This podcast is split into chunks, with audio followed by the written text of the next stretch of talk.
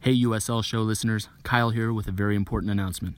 After a few fits and starts, the original crew of Brendan, Chad, Josh, and myself are officially stepping back from the pot altogether to pursue some different things. While doing the show, we knew that it wasn't perfect and we learned a lot, but we also knew that we had a good idea, and for the sake of the listeners, we didn't want it to go away just because we four guys happened to change course. So today you're going to hear from some new hosts, and I'm sure you're already familiar with at least a couple of them. These guys are good, and we wouldn't leave the show with anyone who wasn't. But in the spirit of the ever-growing league we love and the diversity of views needed to do it justice, they're going to bring in guests and guest hosts as often as possible. There are lots of great fans and journos covering the USL these days, and if you know of anyone who ought to join the show in some capacity, get in touch. The original crew may drop in too from time to time. I hope that's okay. One last thing. In order to ensure quality production value going forward, regardless of who's behind the mic, we're placing the pod in the capable hands of our friends at the Beautiful Game Network. Their dedication to lower division American footy is fantastic in its scope, and we're proud to partner with them at last. More on that in the future, but for now, enjoy this latest iteration of my favorite podcast. I'm sure we'll be talking again soon. On with the show. From the Beautiful Game Network, this is the USL Show. It's us, the USL Show. And if you're wondering, you don't sound like Josh Beeman, you're right. I don't. I have a much better voice. It's Bethlehem's favorite son, Evan Blella. I'm here with the other Evan out in the West Coast. We're gonna call him Pony, so no one gets confused. Oh yay! Oh yay, indeed. Also here with the eastern side of the USL Stats Department, Ryan Allen. Hello. And the waviest man in the St. Louis metropolitan area, Phil Grimm. Hey everybody. Oh. Guys, it's a soccer podcast. Oh, man. All right. Welcome to the USL Show 2.0. It is us. We are here. And it's going to be a merry band of our friends sometimes. This is actually, I'm really excited. We're going to kind of do rotating casty things, and we don't actually know how any of it's going to work out yet, so we can't really tell you what to expect. We haven't even figured out a date to upload yet. So there you go. When you're hearing this, just I guess we'll figure it's every week from then. I don't know. Guys, it's the end of the season. Well, it's after the end of the season. Another Swope Park Rangers Western Conference Championship. And here we are. I guess I'll open it up to whoever wants to start talking about whatever they want to start talking about, and then we'll just go from there. The USL title stays in the Eastern Conference for a third consecutive season, with the number one seed winning it for a third consecutive year, and Swope Park makes their second consecutive Eastern Conference final. Some stats right off the bat from the stat robot. Wow. That's good stuff. Also following that up, Louisville lost in the Eastern Finals 2 years to winning the championship. Swope Park, it's probably your season next year after losing twice in the finals. Third time's a charm for Louisville. It's true. Maybe for Swope. And it would be three different coaches if Swope were to win, that third one. Incredible. The amazing thing Santos to Swope Park Rangers. Yeah, the most amazing thing about Swope is it as a number four seed both seasons. And they never played a road game in the Western Conference. They hosted their fourth seed. That's incredible. That doesn't hurt, does it? Yeah, that helps a lot. Yeah.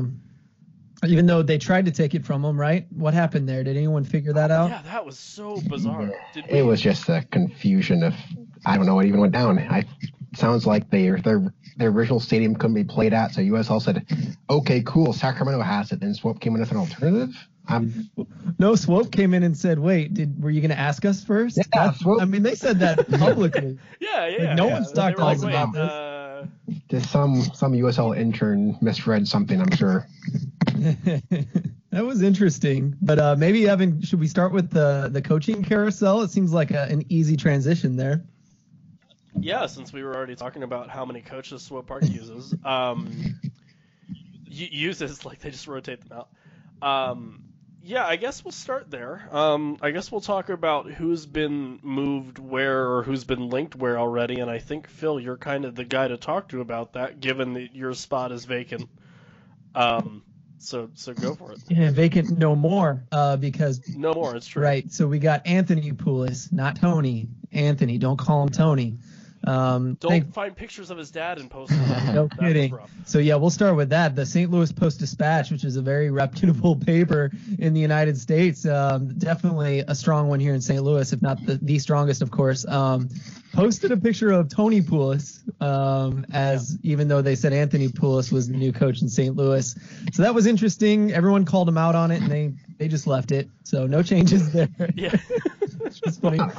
Art imitates life. But yeah, they called in Anthony Pulis. That's one of the names that I actually never heard. I'm not always as connected as others, but the other two rumored to be coming in were Mark Dos Santos, of course, and Jimmy Nielsen, freshly off leaving Oklahoma City Energy. And I can confirm for sure, and I think we went public with this, that both of them were interviewed for the job. And I can definitely say that Anthony Pulis was the one they chose. He was their first choice.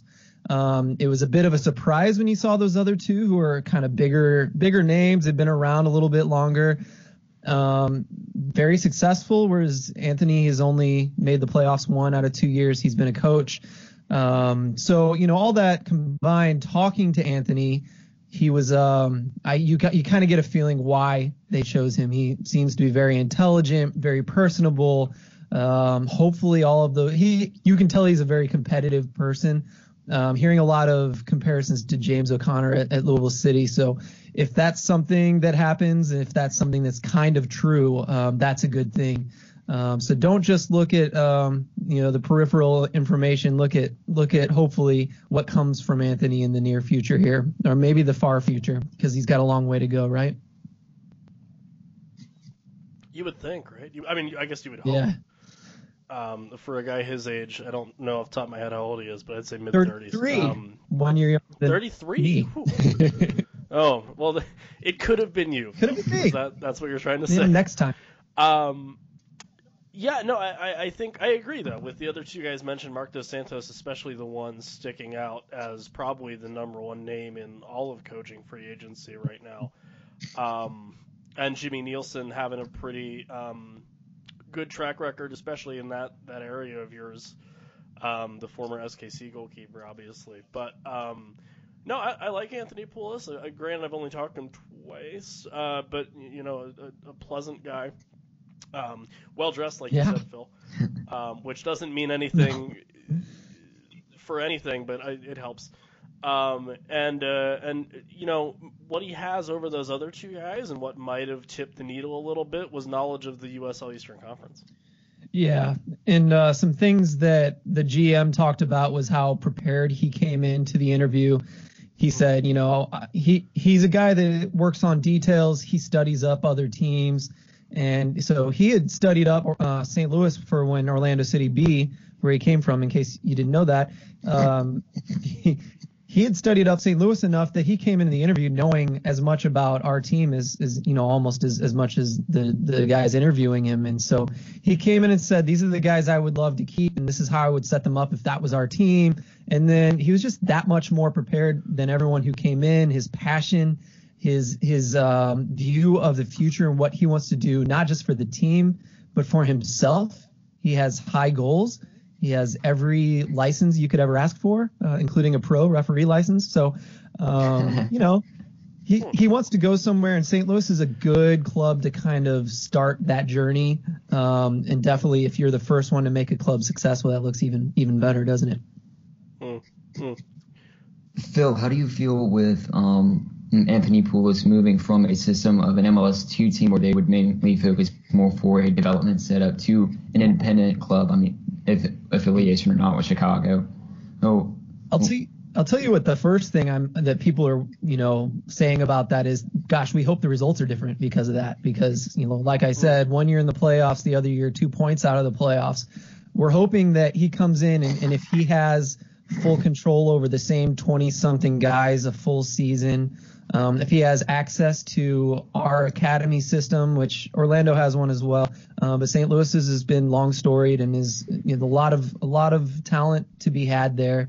And then him calling the shots every week in, week out, he knows the same basic lineup he wants to use and no last minute adjustments to that. You mentioned how frustrating that could be as a B-side coach. So, let's hope as fans, the best thing about him coming in is that maybe the results will be totally different because it is an independent team. And so, like I said, he's motivated. He wants to get his hands on an independent team and see what he can do with it for sure. right? And St. Louis seems to have a lot of the parts they would actually need to be a successful team right now. I could see them doing a lot like what the Real Monarchs did last year and going from a team that's borderline playoffs to being a legitimate contender in just one season if all the parts are there and the coach shows up. Yeah, and if the coach shows up and is successful, Lord help us, we thought we had that last year. And who saw Preki failing as miserably as he did? Not that it's all his fault per se. We could talk about that all day. But like I said, Pulis has a long way to go, but he could be the right guy in the right place at the right time, which could be the difference between him and Preki. Pony is our resident West Coast, native, I suppose, but as a guy that's probably seen a little more of Jimmy Nielsen's teams than we have. Is there a part of you that maybe would be interested in seeing what Jimmy Nielsen would have done with St. Louis, or do you think he lands somewhere else in the league? What's kind of his next step after OKC? I'm almost surprised there is a step after OKC, because the second half of the season was great for OKC. They went from being a team that looked like they might not make the playoffs to making a great run after most people had him written off as a first round out.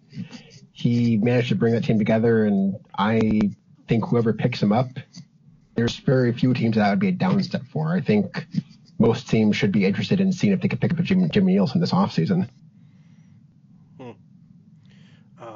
Yeah, that's an interesting one.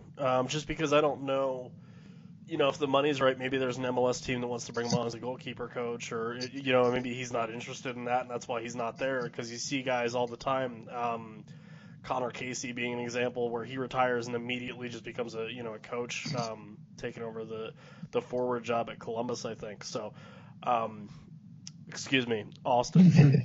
It's still Columbus. Careful now. So we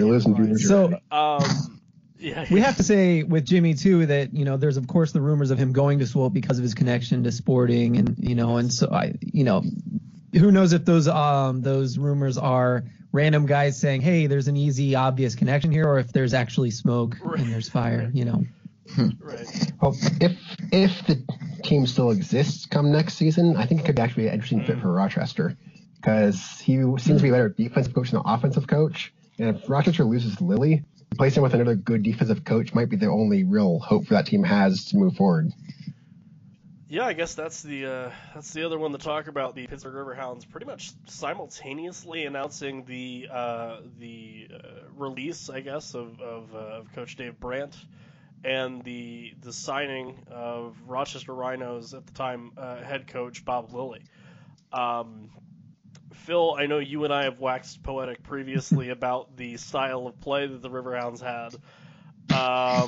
Looks like we are wrong now, because this team is going to score one goal a game, and they are going to play really, really ugly soccer, and I think the Mongols guys don't really know what they're getting into and are not going to be happy watching this team for the next at least year. Because I don't like how Bob Lilley's teams play. It means playoffs every season. Obvious. I know, man. Defensive player. But, very good point there, Pony. Not Evan. I almost called you Evan already. Gonna get used to that, Pony. It'll take a while. But what if we just take, in his interview, he tried to defend himself with Mongols. Definitely go listen to that, because there's a lot of good information there. But, in his interview, he mentioned how he doesn't go out there trying to defend the whole game. He says he has aces up his sleeves when he puts together an attacking team and has different styles. But I just start thinking about if they can bring those top 4 or 5 attacking guys, which are insanely good talents, obviously, in the attack, and he can solidify the back a little more, wouldn't that be a really cool team to watch, especially just this following year if they could put the two together? Yes, especially because USL is all about defense. I think still, since we're in modern USL, the absolute worst team to ever defensively win the championship was, I want to say, 2012 Charleston, which averaged just over a goal a game allowed. You can't allow goals in this league and actually win. You need to play good defense. Yeah, if you look at the top 4 teams and goals conceded this season, and it was San Antonio that conceded the fewest goals at 26. Then you go to Rochester at 30, Real Monarchs at 32, and Louisville at 32. All of those teams ended up making the playoffs this year on just how few goals they conceded. And watching that Western Conference final, you know, it was two very defensive teams hammering away at each other. Neither team had like a series of great attacks. It was just kind of every once in a while someone would kind of pull up this really nice play and have a shot on goal. It was mostly good, solid defending in that game, which is why it was 0-0 at the end. And it was, 11 shots, penalty shootouts, goalie be goalie. Kind of a boring game if that's what you don't like, but I was still enjoying myself. I got to go to that one, and it was a lot of fun. It was cool and crazy. Yeah, the only thing that I'm concerned about is the way that Pittsburgh right now is set up is that those are a lot of Brandt's guys. It's basically Brandt's team. And I think a lot of the attacking talent he inherited. Bob Lilley is not known for having a lot of attacking players or using them well, I guess is the blunt way to put it. And we saw that kind of bite them a little bit with moving out Christian Valesky to a certain team that plays out in Missouri. And Wall Fall is consistently their best offensive player. He's a defender. Now...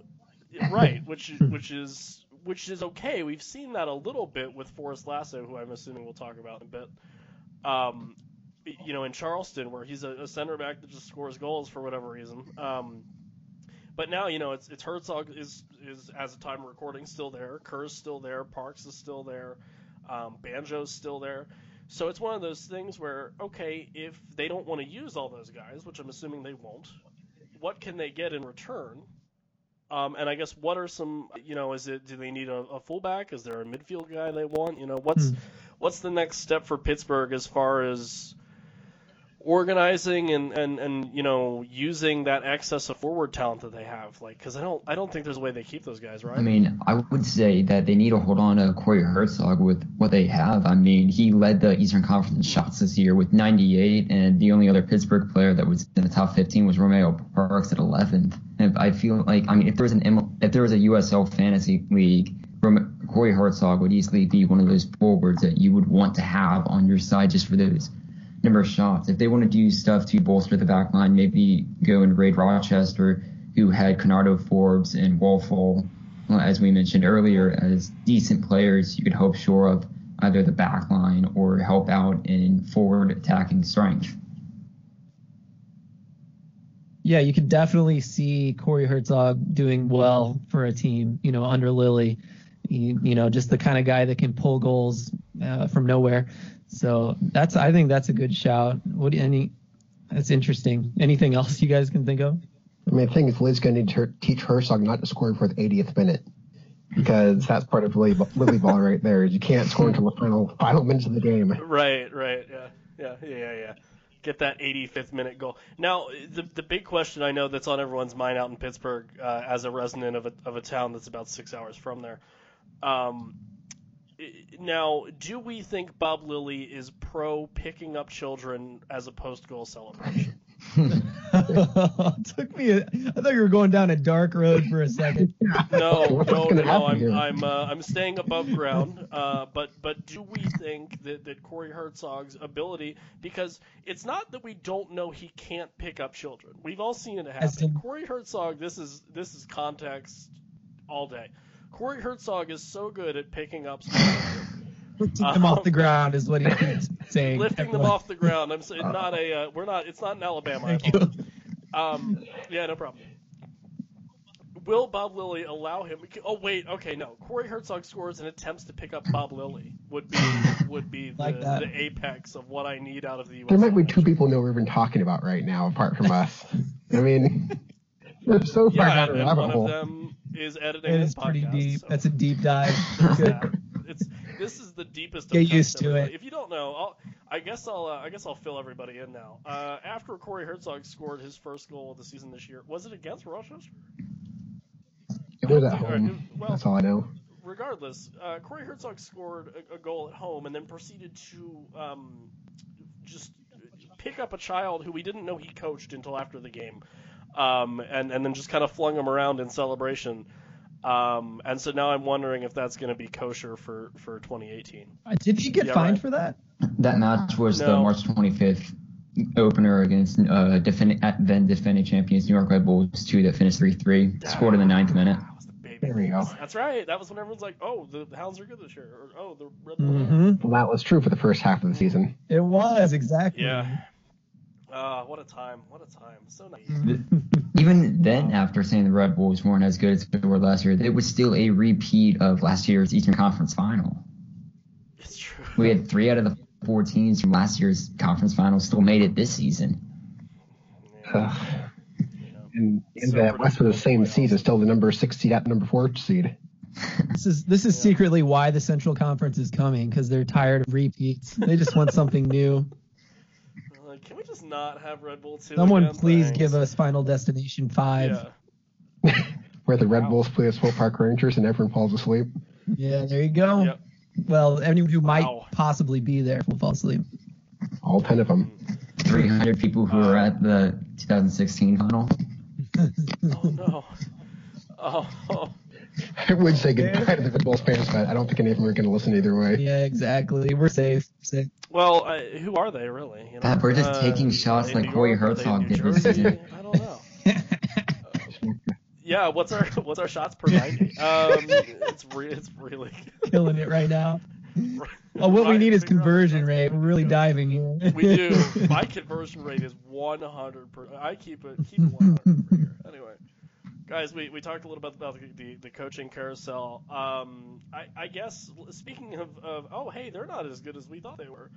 Now that we have the benefit of hindsight after the 2017 season, I suppose we'll go down the line. I don't know who wants to. Pony, I'm going to make you start because you don't, and you brought it up. So a team that underperformed, team that exceeded expectations. Okay, I think the biggest underperformer this year, the team I thought was actually going to be good and wasn't, probably I say not West goes with LA, who for the first few years, they were always a good team. They always had a lot of talent, and even this year it looked like they're going to do the same thing, where they show up in the playoffs, be somewhere on the 4th seed, and are a legitimate threat to make a run, and they just walked off a cliff.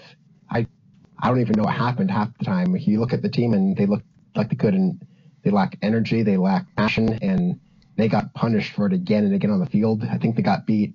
Was it 9-0 in Reno, or was it 9-1? Did they get a goal back on that one? I think they got one. Okay, so it wasn't all bad, but... Yeah, so it's fine. Especially their defense just was gone. It was like watching a shell of a team that had been around for a long time. I think almost everyone thought they would get a goal back in Reno. Sorry, LA fans. At least it wasn't 10, hopefully. That's true. But for a team that really...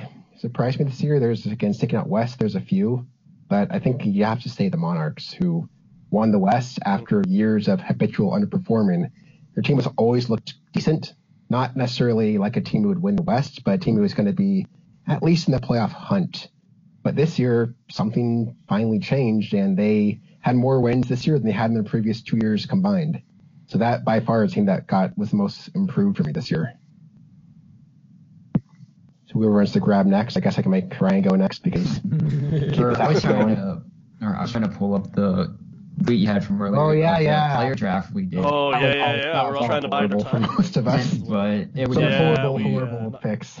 It would definitely be Los Doses the most the team that underperformed their expectations, and I picked them in the second round ahead of so many teams, and I just want to say I was wrong about Los Doses. I said that they had so much depth and everything. I was wrong about the team. I mean, luckily I still won because I had Louisville to boost me through that. Before I could even get a pick.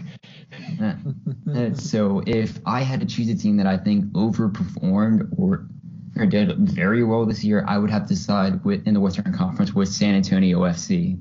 In our player draft this year, Evan, you had picked them in the 4th round right after Monarchs and in between the kickers, and they just... a team they went until the end of the season, an unbeaten run at home, finished 2nd in the Eastern Conference, and had Diego Restrepo as the goalkeeper of the year. A team that I just think overperformed their expectations. I had them picked as a playoff side coming into the season. I just didn't pick them to be so high up in the league. Phil, would you like to go, or do you want me to? You want to punt? You can punt. I have my pick. Yeah, you go real quick because I'm pulling up the standings because I want to make sure my team is correct. Okay, right on. You're gonna hate me for this when you see them. Underperforming team, Richmond Kickers. How so? Well, just because based off of not a yeah. This is like a legacy underperform, right? In that, like, every year you're like, yeah, they're really hard to beat at home, and like they usually always kind of sneak into the playoffs. And 2017 for one reason or the other, they lost Hugh Roberts to Bethlehem. They didn't really bring in any guys that were exciting, or you thought, wow, they could really shore up a backline because they're one of those defensive, shell teams. And then for them to finish 14th rather in the East is not great, especially with a goal differential of -12. One of those teams where at the beginning of the year I thought maybe they'd do a little better. I didn't expect them to win the conference or anything, but I just think end of the day, 14th for Richmond, I would at least put them above Harrisburg, who finished in 11th. In terms of team that surprised me, I don't want to be a homer. I think you should. Rochester, you should be a homer. Yeah. Should I? Because I agree with you. Justify it. I saw a lot of poor soccer played in Bethlehem in 2016 with a team that didn't really have an identity. Apart from, it's James Chambers and Mickey Daly and Bolowak and Yode and Ryan Richter for a little bit, but we're gonna sell those guys, and then it's just gonna be James Chambers and a bunch of kids. To in 2017, a team that swept New York Red Bull. Cincinnati, for whatever reason, made a playoff appearance. Sekou Kone put up 10 goals. Corey Burke put up 9 goals. You had the emergence of Matt Real as a really good left back, which from a player development standpoint is like everything. So I didn't know what to think of Bethlehem at the beginning of the year this year, and the fact that we made a playoff spot. And really, if we had a better night against Louisville, like the game we played a couple weeks, before that playoff matchup against them, you never know. But definitely, I always hate talking about Steele because it's all I do. As far as over accomplishing, I think you look at MLS2 teams and you go, they're not going to make too much noise. But to be a competitive team and one that other coaches don't take lightly, that's always a plus for sure. And to add on to that, they're playing kids. You kind of mentioned it with Real, but I mean, playing a lot of kids. Yeah, we tied the River Hounds with a bunch of 16-year-olds. We beat FC Cincinnati, who is now spending so much that they want to Manchester City their way into the league title. Yeah. Yep. Well done. Well said. Cincinnati was since signed. Are we going to talk about them already? I don't really want to, but it's a good way to lose viewers if I'm going to start talking about them. Well, I was almost going to say they're my underperforming team of the season, just because of what ended up happening. But big picture, I guess I can't. You can't. I can't see you saying they really underperformed. Actually, they had finished right where I thought they were going to be this year because they never answered their defensive questions, which again destroyed them in the end. I don't know. I just thought we were all gearing up for a Cincinnati-Tampa Bay slugfest in the Eastern Conference Final. But it's not like a slugfest. That seems like a 1-0 game. Well, damn it. Their quarterfinal matchup between Tampa Bay and Cincinnati ended up with Tampa's, I think, 3-1 pitch. Or it was. It wasn't close. Tampa had 3. It wasn't close. Yeah. No. Cincinnati just got destroyed in that one. They can't beat a good defensive team to save their lives. So Phil, who are your picks for under and over? So I'm gonna actually pick two Western teams, and Pony might have to correct me here. And again, or not again, I wanted to say thank goodness you're here because I don't know a lot about the West. I'm really glad to have you to set us straight. The ringer. But I will say that St. Louis is in the West last year, and I always every time we faced Colorado Switchbacks, they were a really solid team. Obviously, they defended well and. They use their home advantage for sure, being up at high elevation. And so every time I looked at the scoreboard and everything, like the standings, Colorado was losing constantly. And they ended up ninth in the conference, but I just thought they underperformed because they have a solid coach. They're usually a good team, and usually they do better. I don't know, Pony, do you want to say real quick, like, maybe what happened there? Do you know? I'd agree with that. I think they went through some position changes over the last few years where a couple of their bigger guys left. I want to say their keeper moved away, who was a decent one. But they just didn't look the same. I think Luke Vercalone, who has been a big player for the last few years, has started his veteran age status has started to catch up with him a little bit, maybe. Because I think I had it my 2015 league or 16 league MVP pick, and which didn't, of course, get. I went to someone else. But this year he was much less of a factor, and for someone who was as talented as he was the past years, losing someone that big was too much for their Colorado to handle. They're still okay, but they need to rebuild their defense a little bit. Right now they have, I think, Josh Phillips. I think Phillips is the one on that team. There's two Josh defenders in the West, and I always get those two confused. But he dropped off a little bit. He's a very good attacking wing type defender, the one who had, I think, he led the league in assists in 2015 or 16 is one of the top ones there, one defender of the year. They need to provide him some support in the middle, and maybe they'll get back on track there. I think they're still always going to be a good team, especially with that high elevation home field advantage they have going for them.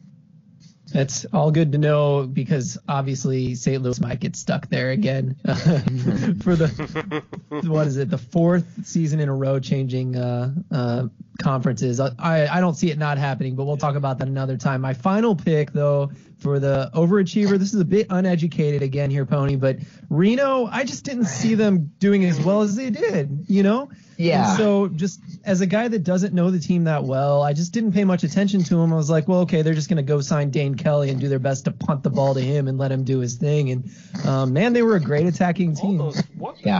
They, between Dan Kelly, Antoine Hoppano, and Chris Wehan, they had a potent attack. Their defense was also at least above average. It wasn't the best in the league, but it was also one you couldn't really take lightly. And again, like Colorado Springs, they have an elevation advantage, and you can sometimes see that. But the other team just starts running out of gas, 20 minutes left, and Reno suddenly takes control of the game. It'll be interesting to see what they do next year, because if you remember last year, RGV was the same type of team, the same setup as Reno, and they were one of the top teams in the West, and lost early in the playoffs like Reno did, and the next year they become irrelevant. I mean, I think you could argue RGV is another one of the biggest disappointments of the entire league. I thought they just returned to a top four spot in the West. I get that feeling with Reno for sure. Yeah, I think that was that. I think this year was Reno's ceiling. I'd like to see them prove that it's not. I mean, I guess it depends a lot on where they have or what Kelly ends up next season and where Wehan ends up going. I mean, I know San Jose, after getting into the MLS playoffs with a negative goal differential, will definitely want to try and boost their attack. But Dan Kelly, I've always thought, is at least good enough to get to MLS after going from Charleston to Swope Park, now over to Reno. I mean, there's definitely ways for him to climb up the ladder. Yeah. And I mean, you know, you look at a guy like Deshaun Brown did it. Yep. Tampa to DC. And he didn't put together. Yeah, and he didn't put together nearly the kind of year that Kelly did. So we'll see. There's a couple other guys floating around. I guess we'll talk about it now. Speaking of shoring up things, FC Cincinnati went and signed the entire state of Rhode Island to their team. Yeah, they're throwing money at they're trying to beat the Yankees, just throwing money at anyone who will listen to them and hoping for a good team. I love it. Yankees, Manchester City, PSG, Patriots. Any like you're trying to buy the league thing that you want to throw is fair. Manchester City. Which is a Manchester City fan, like it doesn't matter when you're winning because you're winning. So that's kind of the solace that my friends in Cincinnati are going to take, I'm sure.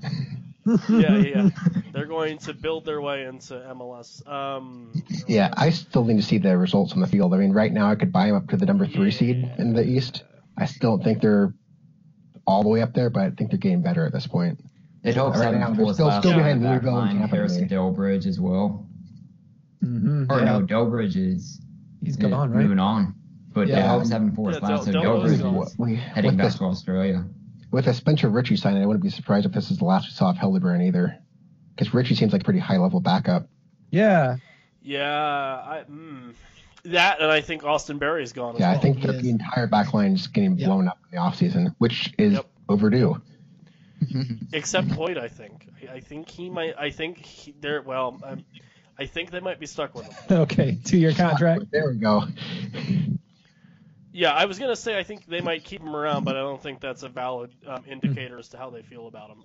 Although that being said, I did watch him snap his leg in half 5 minutes into the game, so I don't know.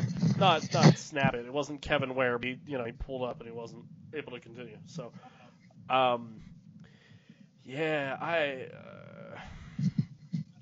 don't know. So here we go. What was the problem for Cincinnati early on in the season this year, or last year I guess now, was that it took a little bit for those guys to get acclimated and for that team to kind of find a groove. When they hit it, it was awesome, but they sold out for the Open Cup, didn't get the seed they wanted, and got bounced in the playoffs. Coach change, yeah. Now some of the guys that the coach did bring in are Whitecaps 2 guys. Yeah. Or one of them is. And so we'll have to see how that works. Obviously, it's just kind of a facts of life thing with soccer, is that there's a lot of coaches will bring in one or two guys that they like from their previous team or whatever that come in. So I guess the big name guys. How do we feel about Forrest Lasso coming into FC Cincinnati? And then does this solve their? And it's too early, but does this solve their problem? Are we any more optimistic about this team now than we were before they signed 9 people? I'm not really sure what the takeaway here is. I wanted to talk about Lasso because I'm in love with the fact that he's getting a star treatment in this USL league, right? Don't you feel like the world is watching and talking about Forrest Lasso? I've heard so many audio clips of him talking, him loving certain things. It's just a good name. I love it.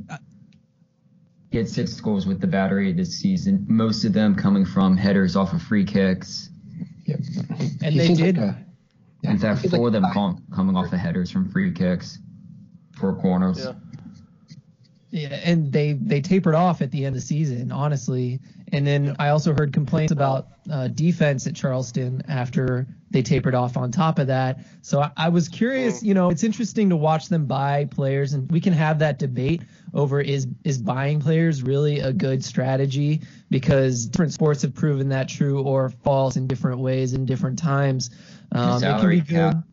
Yeah, right. Is there? You know what? There is no salary cap in USL though, right? So we're safe there. But the other thing I wanted to say is that it's interesting to have Alan Koch is going to have his own team, his own style of play a whole season this year, unless something weird happens. I don't see it happening because I think he's the right guy for them in a lot of different ways, and their ownership isn't reactive.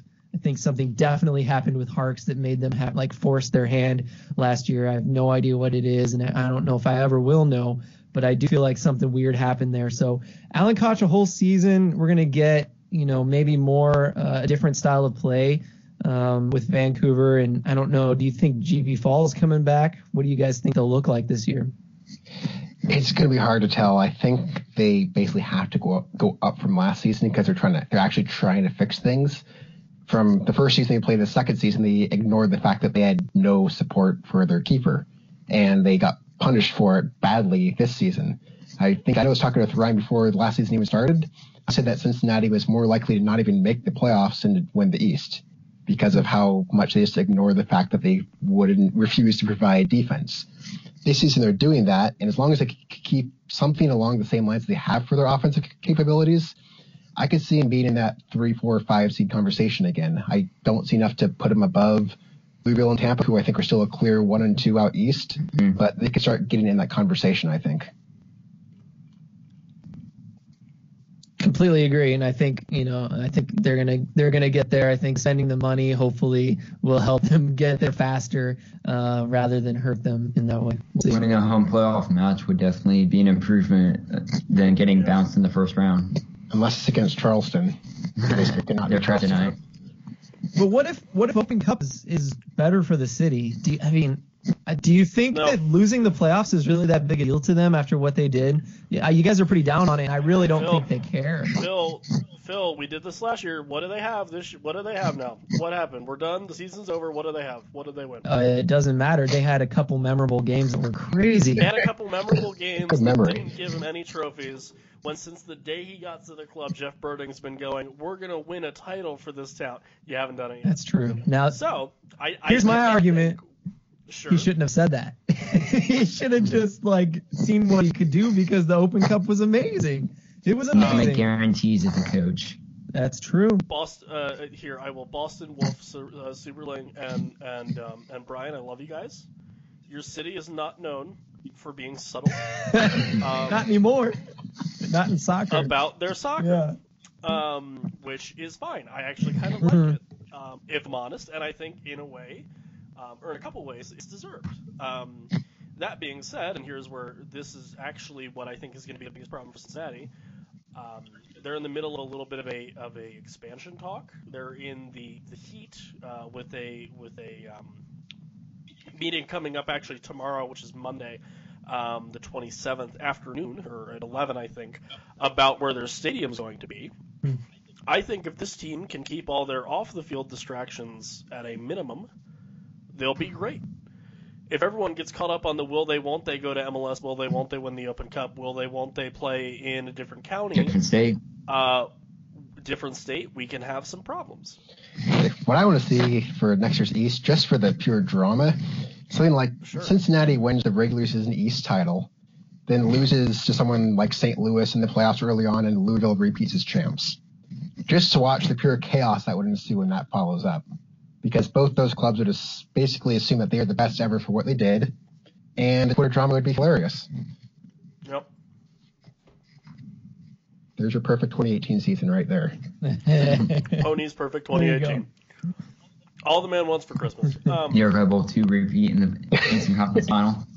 Yep. Yeah. No, please no. Guys, I don't know if well, I'm sure we all saw it, but the USL did eventually name all of their team of the years and their player of the year and their coach of the year and the rookie of the year, everything like that. So that being said, let us go down the list. First of all, I suppose, just since it'll be the easiest one for all of us to kind of figure out off the top of our heads, I would imagine, who was the USL player of the year? Now, in case someone goes, well, Evan, do you mean the player that was most important to their team or the best overall player? Give me both if it's different. And also other questions. I don't care. It's the easy one. Yeah.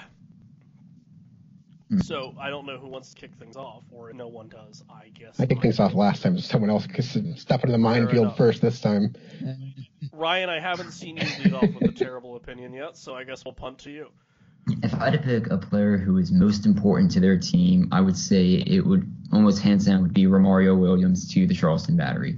You compare his play to when he was with the roster or during the start of the year and towards the end of the season to when he left to go play for Jamaica in the Gold Cup this season. They were night and day style teams, and Charleston built so much of their offense around it that a lot of other players such as Silvio Cordovez, Justin Portillo had to shore up that fact in the attack that it just almost fell apart, or they went from being almost a shoo-in at the start of the year to being Eastern Conference regular season champ to breaking down to second, even dropping as far as fourth at times in the ELO rankings and in the standings at some point. So I would have to say it'd be Romario Williams in that point. And if I had to say probably best overall player, I would have to side with another Carolina a player of Enzo Martinez. Aside from his 2 red cards of the season, he really went on a tear, won the Eastern Conference Golden Boot, obviously second place to Dan Kelly in the conference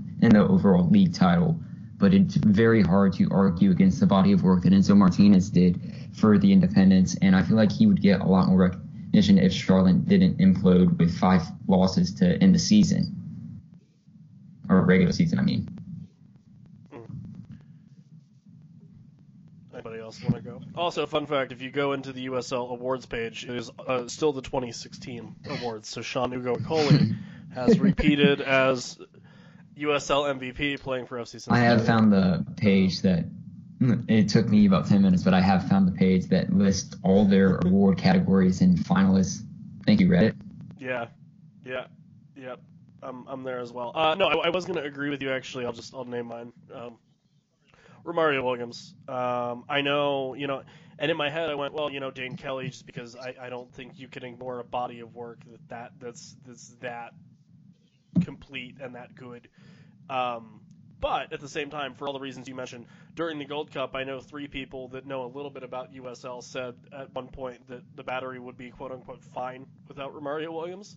They were, in fact, not fine without Romario Williams. They were anything but. He is electric, for better or for worse. I would be stunned if he's not playing in MLS. Atlanta. Yeah. Yep, Ken Wine. Getting out of there, my man from Trinidad and Tobago. Opens the door for Romario Williams to play with, Miguel Almiron leaving. No, but USL MVP for sure, just in terms of, both body of work as far as individual output as well as what he meant to the team. It's Romario Williams. Tony, you go. Yeah, I think you have to give it to Williams for most valuable to a team. I think Charleston won 2 games or all season when he didn't start. Right. Maybe 2 or 3. It's incredibly small compared to how many they actually played in that run. The amount of importance he has to the team is just... It showed. As soon as he left, it showed that he truly is the heart and soul of what made Charleston a team. And if he's not there next year, I am very scared of what's going to happen with Charleston. I think along those same lines, the other one you have to put in the same conversation to me is Chris Wehan. I don't know how I'm pronouncing it. It's going to be wrong, whatever I go with. But Chris, let us know. Out of Reno, he put up what you could almost argue as MVP candidate numbers as a rookie. And to support Dan Kelly, I think it's not as much Kelly improved. It's just the pieces around him got that much better, and he was able to capitalize off that. But for overall MVP, I think the biggest person who got snubbed, Diego Restrepo, San Antonio keeper. Yeah. I had, when the list came out of the 5 before it got narrowed down, I was stunned he was nowhere on that list because he was just amazing. Also, I think Kaffa from Tulsa. Again, was a pretty clear snub. I think he was second in the league for chances. High up there in assists, great set piece taker. They were all really left out of the mix come late. I was not happy with the 3 choices given. They would not have been my top 3 picks.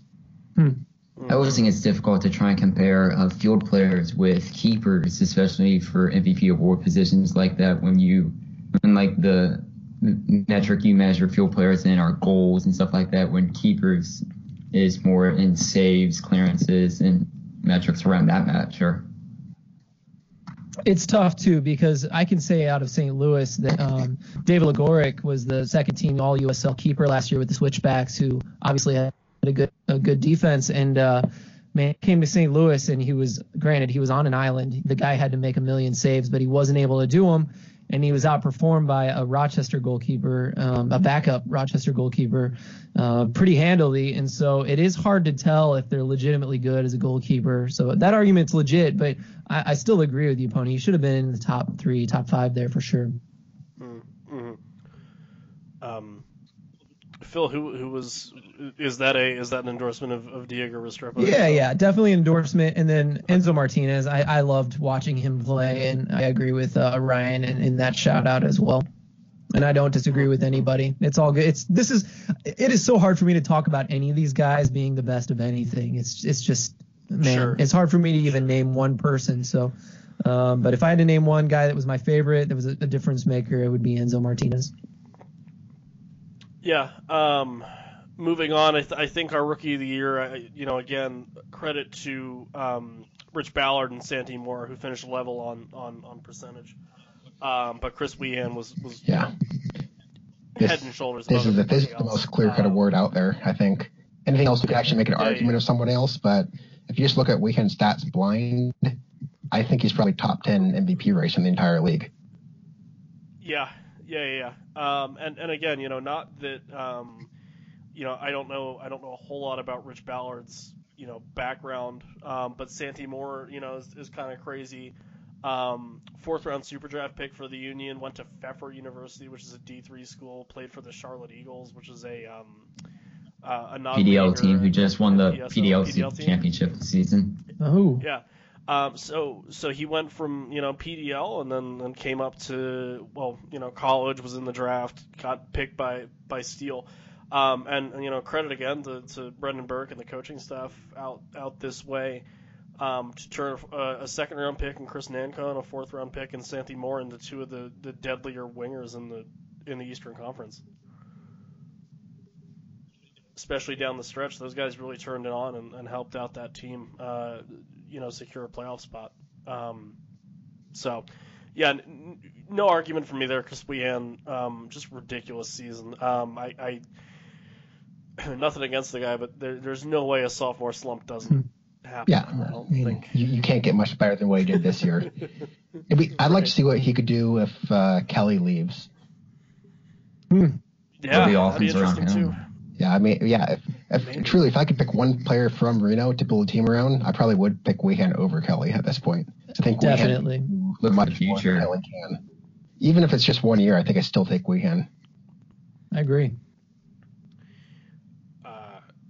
Goalie of the year, I didn't even think Mitch Hildebrandt had that great. Yeah, that was I think an improvement. That was a Open Cup pick.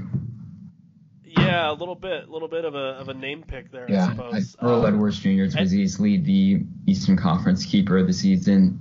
Yep. And then I feel like he doesn't get enough credit because of just the team he played on, but Angelo Cavalluzzo of Toronto FC2 had a fantastic season. I mean, granted, it was coming from the worst team in the Eastern Conference, but I just remember that one match he had against Louisville City that was a 0-0 draw where he made, I believe, 11 saves and that one fixture on the road, and it's really hard to ignore that. I mean, that was Tim Howard in round of 16, match against Belgium levels of play.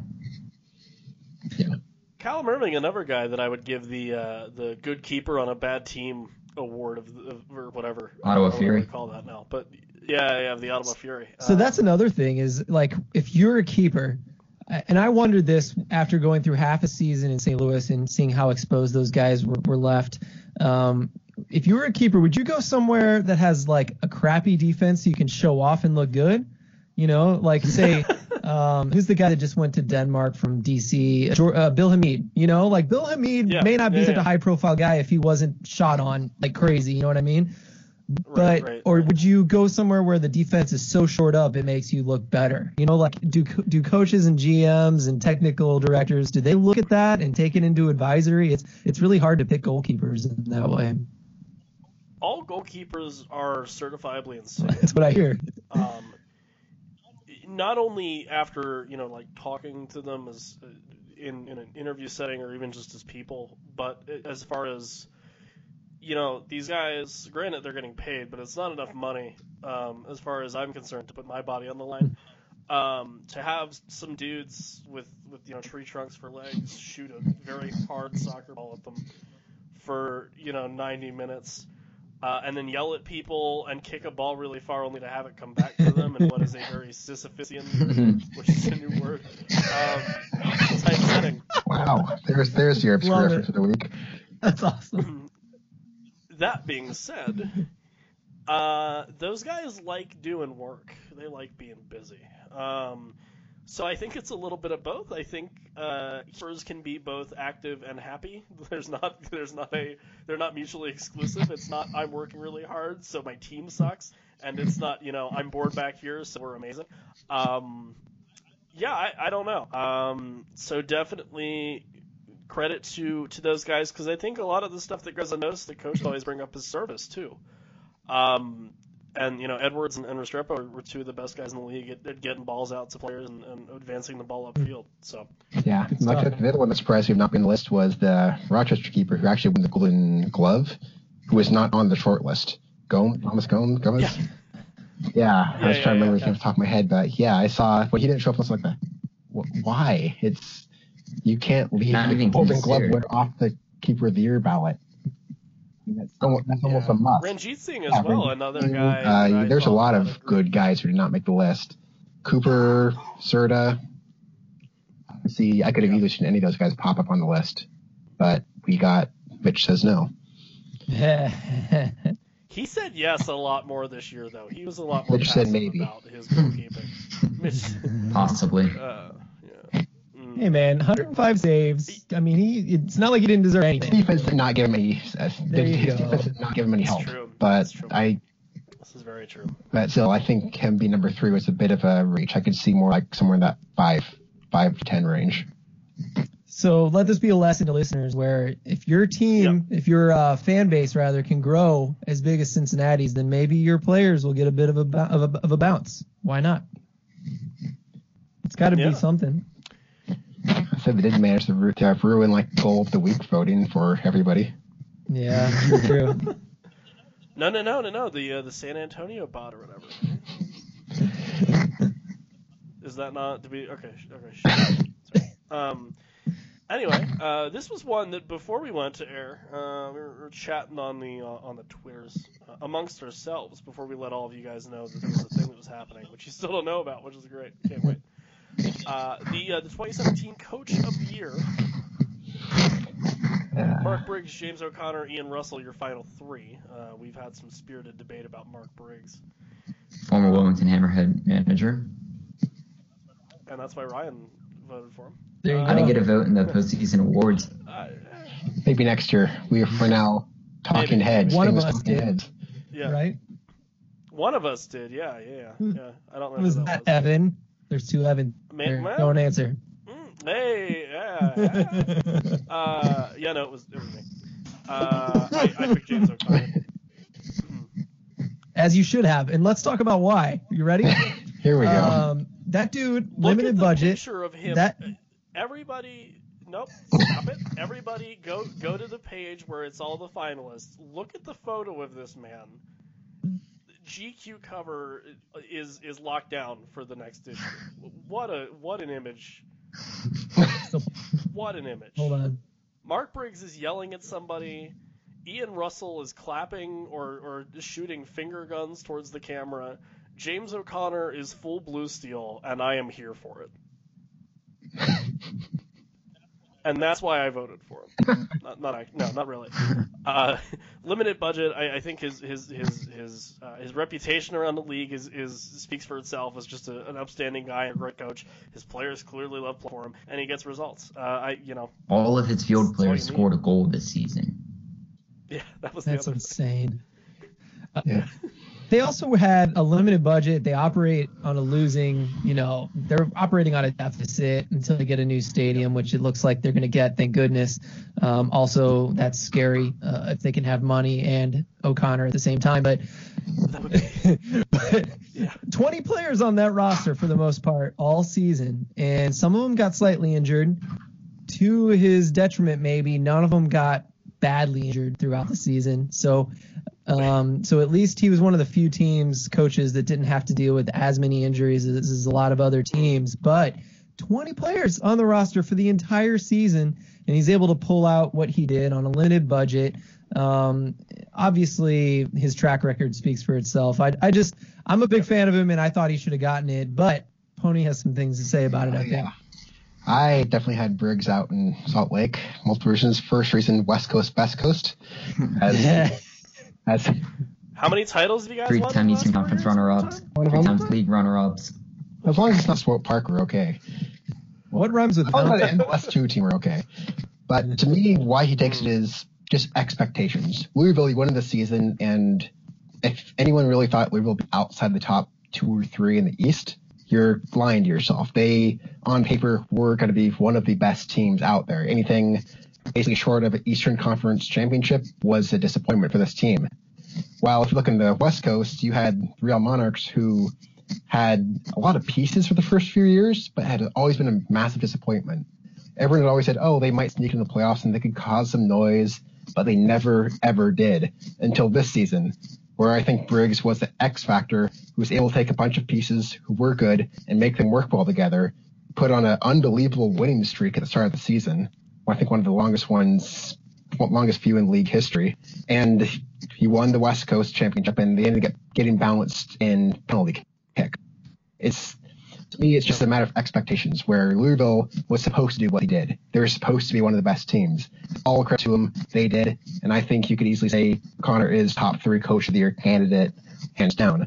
But to take a team who had been bad, despite having all the pieces for the last 2 years, and winning it all, not only that, exceeding their total wins from the first two seasons combined in their third year, that to me gets coach of the year. Yeah, and the other kind of feather in Mark Briggs' cap is technically that's not his team. For all intents and purposes, it's his team, but, you know, the head coach the first game of the season when they played the Portland Timbers 2, I believe it was Mike Petke, who 4 days later ended up, you know, becoming the head coach of Real Salt Lake and asking an intern to hand papers out, and, which was great. Phenomenal. But it wasn't, you know, by and large, Mark Briggs' team, and he, you know, took it and did what he did with it. So credit to him for sure. And I think all those guys deserve it. You know, you look at Reno, they signed one guy basically, and they light the West fire. So, yeah, Ryan. Man, I'm gonna have to side with Mark Briggs on this one for the same reasons Evan listed, but yeah, it's not really his team. Or West. Evan West. I love that. We were both. They're doing these. Cody and I were both pointing at each other underneath Ryan, trying to figure out which one he was talking about. Evan West, but the fact that their winning streak was at 9 games, and starting on April 22nd, which was after Briggs had already had the team for a few weeks, and that's a USL record of 9 straight wins. One that basically had 5-2 over Switchbacks and defeated 2-1 over Swope Park Rangers, eventual Western Conference champions, into that stretch. I just feel like from the body of work that Briggs put together there, obviously was bolstered by Chandler Kaufman on their attack. The award basically should go to him, and as it did. Right, and I think one person that got really undermentioned in all this is the Phoenix coach, Patrice Carterone. I'm going to pronounce this wrong, so I'm going to really try. The Phoenix coach, the one who came in, I think about a third of the way through the season. Drogba? Yes, Didier Drogba, the Phoenix Rising coach. I mean, it was one of those where the Phoenix looked like it was going to turn into what Arizona United had done for the last few seasons and just been irrelevant. Oh. And then over the last final stretch, once he stepped in, they became good. They didn't become like a – they became a team I think a lot of people picked would actually beat Swope Park in the first round. They became Mad Diesel. See, I was hoping they'd be like the 8th season so I could call him Mad Decent a lot, but they actually became Decent. So. Right. They were just P-Decent. Listen, you know what? Phoenix Rising gets my award that I just made up right now for the most on-brand team. Yeah, nailed it. I can't think of a team that stuck to their brand. Also, they have a pop-up stadium, which is badass, so good on them. Random shout out given to you. Yeah. Well deserved. Talking about you too much. Well, whatever. You know, yeah. We'll get there. We'll hit everybody. We'll hit everybody. Guys, I guess we'll finish things up. That being said, I love to end on just very. Let's see how bad we can make ourselves look in a couple months. Ideas. So I want everyone to give me a storyline to look out for. Preferably not involving FC Cincinnati, but if you'd like, you can. Tony, you know, what's a big storyline that everyone should look out for in 2018 in the United Soccer League? I'm gonna the last one. Don't all speak at once. I know we're all thinking desperately. Got an idea. I'm gonna go past. Yeah, I'm gonna go. I'm gonna break the rules here. I apologize, Evan. 2025. This is what I think USL is gonna do. You ready for this, Phil? No. In the year 2000. No. Why? What? Cut him off. Is this a musical? No. We're gonna become a musical. Yeah. I guess I used to watch a lot of Conan, and I forgot I'm 34, and I should not make references. Right. Anyway, in 2025, for sure. Yeah. I hope we're talking about USL Division 1 soccer, as in Tier 1 soccer. So that's what I should talk more about as far as honestly thought you were going to say in 2025, I hope we're talking about Eastern Conference champion after becoming Western Conference champion in 2024, St. Louis FC. Because y'all would just keep switching back. Did they abandon the Central Conference already? Yeah, they did. The Austin Aztecs won it the last year. It was great. It was great. You should have been there. Anyway, I guess I will. I'll return us to some normalcy, which is not usually what I do, but that's fine. I'll start. I'm very interested as to see what happens with Atlanta United's whatever they're doing. Is it just going to be a two? I don't want it to. Georgia Peaches. Atlanta United. The Georgia Peaches. I can't wait for Atlanta's USL team, the Atlanta Chiefs, because you might as well resurrect an old brand. Silverbacks. And I can't wait for them to beat Manchester City. And they blow a 20-3 lead in the championship game. Hey! Oh, great. Yeah, no, but it'll be interesting. I'm really excited to see what the expansion teams do this year. So that's going to be my, thing to watch, especially in the months before we start the season. Okay. Well, I'm going to go out east, actually, for this. We're dealing with kind of a reverse of the old guard. I think with all the problems that Rochester's having right now, and I think Charleston's, they've lost too many people and are going to continue to lose people with Lasso gone, and I doubt Williams is coming back. So I'm going to say we see Charleston and Rochester both miss the playoffs this year, and the resurgence of Pittsburgh and Richmond. I think both those teams could actually show back up, and we're going to see the old guard. They'll throw Harrisburg, Penn, whatever they want to call themselves, in there too. Good. They'll make it the ace and get blown out by Louisville first round. And Chris Durkin will actually play this year because there's no World Cup to worry about. So under 17 World Cup. There you go. Or real World Cup. Ryan, we've solved enough for you. I guess I'm going to go back through the expansion process of the three main independents coming into the league: Nashville, Las Vegas, and Fresno. I'll be bold and say Las Vegas will be the new Kings in Nevada and the best expansion side that'll be in the league next year.